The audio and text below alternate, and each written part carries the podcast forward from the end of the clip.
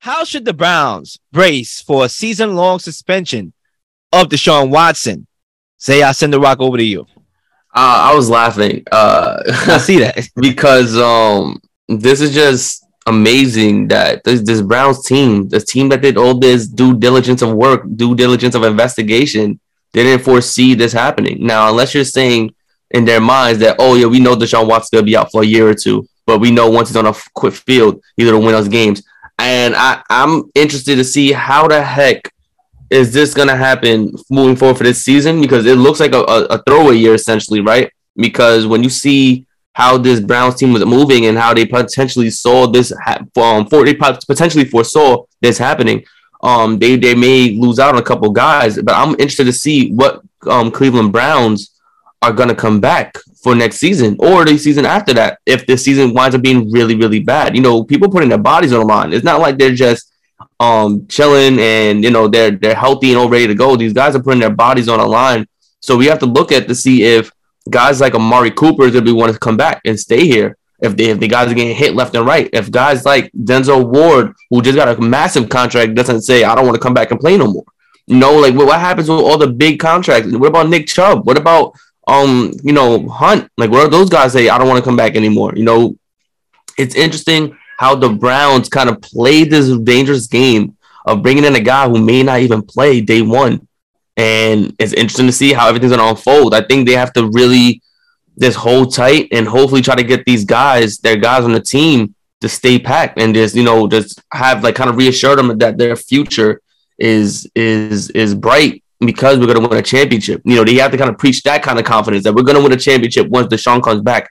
You just have to stay here and just wait out the storm because we're gonna come out of the storm successful. I think that's the only thing they could preach at the moment because everything else doesn't look good. You know, they they like we keep saying over and over. The guy has a lot of cases on him, and it, and right now it doesn't look like the NFL is taking it lightly. They may actually do a harsher punishment than just one year. What if they come out and say, "Yeah, we're gonna put in a two-year ban on Deshaun Watson"? What do the Browns say? You know, what do the Browns do? The Browns that just um you know crapped on Baker Mayfield, a guy that was the number one pick at one point. They how do they tell their roster like, hey, you know, Deshaun's out for two years oh, you know, but we still got this. We can still, you know, get a championship. Like they're gonna have no faith in Jacoby Brissett as their starting QB. I mean, I would have faith. I saw what he did in Miami. I'm not, I'm not gonna have faith in that. So it's, it's gonna be interesting to see how the heck this Browns front office is gonna talk to their players. That's the main thing. How do you talk to his locker room and have their vote of confidence in saying that we're gonna win eventually? We just all need to stay packed and sit way out the storm. I mean, as a, uh, you know, wipe the cold from my eye. Shout out to Biggie. you know, I would say this. Number one, I think it's important and very imperative for me to also expand on the news that we got regarding a potential season long suspension when it comes to the NFLPA to save the day. They plan to defend Watson by illustrating the lack of consequences to the owners for their off the field indirections or indiscretions, excuse me.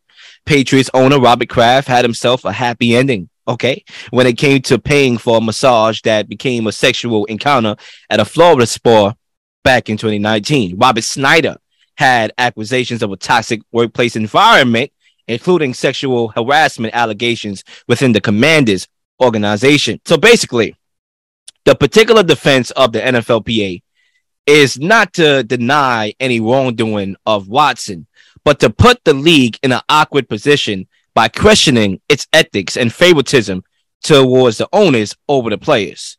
And it's about time that the NFLPA stepped up. I mean, because that's why they there. You know, their job is to defend the players and the athletes. And, you know, I think over the years, you know, it's a very interesting dynamic because you can argue that the NFL, the NFL has missed the boat when it comes to punishment in certain regards. When it came to Ray Rice, two games slap on the wrist. Okay, when it comes to possibly Ezekiel Elliott, you only got six games, and Greg Hardy, the list goes on. They have they feel the need that they have to do something. They have to make a statement, right? But the NFLPA also, I can argue the same damn thing. I mean, how the hell do y'all negotiate uh what is it, a, a 17 game regular season and not add a bye in that, an extra bye? Like that's football 101. That's what y'all did to do to negotiate. If y'all going to increase the regular season, give me an extra bye. Simple. So it's about time that both these parties step up and do what they got to do.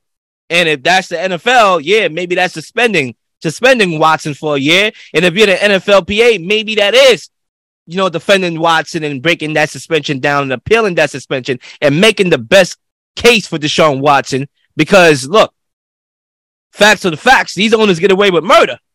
Okay, all the time. And at the end of the day, the players run the league. If you think about it, they should run the league because they're the product. But anyway, I had an interesting idea as I answered the question. How should the Browns brace for a season long Watson suspension? You see, this is where Lil gets in his creative bag. I was thinking about it, you know, as I was, you know, reading these articles about Deshaun Watson. I said to myself, hmm, hold up. It's an idea that I like here. You see, right now, the Browns are the NFL's villain, right? Because Claire, Deshaun Watson came over there with what is it, 24 now allegations over there, and all of a sudden Baker Mayfield is all hell Baker Mayfield, the hero. So right now, they are the NFL's villains. But if there was ever a strategic move to become the hero overnight, this is one move that they got to make. Bring in Colin Kaepernick. Be the hero. How about that? You know why? Because think about it. If they're bringing Colin Kaepernick, you think we're going to be talking about Deshaun Watson like that? Nah. We're going to be talking about Colin Kaepernick being on the NFL roster, and the Browns was the team to do it. Now, you can sit here and say, oh, well, oh, Lil, wait. Doesn't that look too blatant of a strategic move? You got a point. But let's not act like they don't need a quarterback. So it makes it a little bit like, yeah, you know, we do need a quarterback, right? We know Jacoby Brissett is what, 14 and, and 23 in his career? Colin Kaepernick was 28 and 30 in his career. Yes, I know the guy ain't playing four years, but damn it, like when he played, he got us team to a Super Bowl. So why not bring in Colin Kaepernick? Like, yeah, we could talk about Jimmy G, we could talk about all that trading and da da da. Why not bring in a cheap Colin Kaepernick? Okay, become the hero of the NFL overnight. Okay, where the attention is on Colin Kaepernick, and he could be your backup or potentially your starter. In Deshaun Watson's case, while he's suspended, and then Deshaun Watson comes back. What a way to ease the pain. What a way to ease and stop the bleeding from happening. Lil Shadamas on the mic. Last take I want to have, you know, and I think it's something that's gonna be urgent. I just want to ask you a question to go go on with this um this statement. Um, you know, when we talk about Deshaun Watson as a quarterback, we saw what he how he impacts the field on um Houston. We saw what he was able to do with a very decimated receiving corps over there. At one point, they did have DeAndre Hopkins, but then when he was gone, they had like Will Fuller as the number one guy at one point, which made Will Fuller look like a really entertaining target and enticing. Everyone thought Will Fuller was a guy. No, it was Deshaun Watson. Um, when we talk about all of this, right? If you're the Browns front office and you get the news, whatever the suspension may be, however long does it, however, however long it may be, do you go out there and try to still get some top tier free agents or somebody's available on the market to get bring over to Cleveland and let go of some of those high end guys you want on your team? Or do you literally just wait out the storm and say Deshaun Watson's coming back in a year or two? Let me just let things That's play out question. and then we'll figure out the time. That's a good question. That's a very good question. I think if you're the Browns, right? Because I can see it either way, right? But I think if you're the Browns, you're gearing up. You're gearing up right now for when Deshaun Watson can play, whether that be week, you know, eight, nine, whether that be next year. That's what you're gearing up for.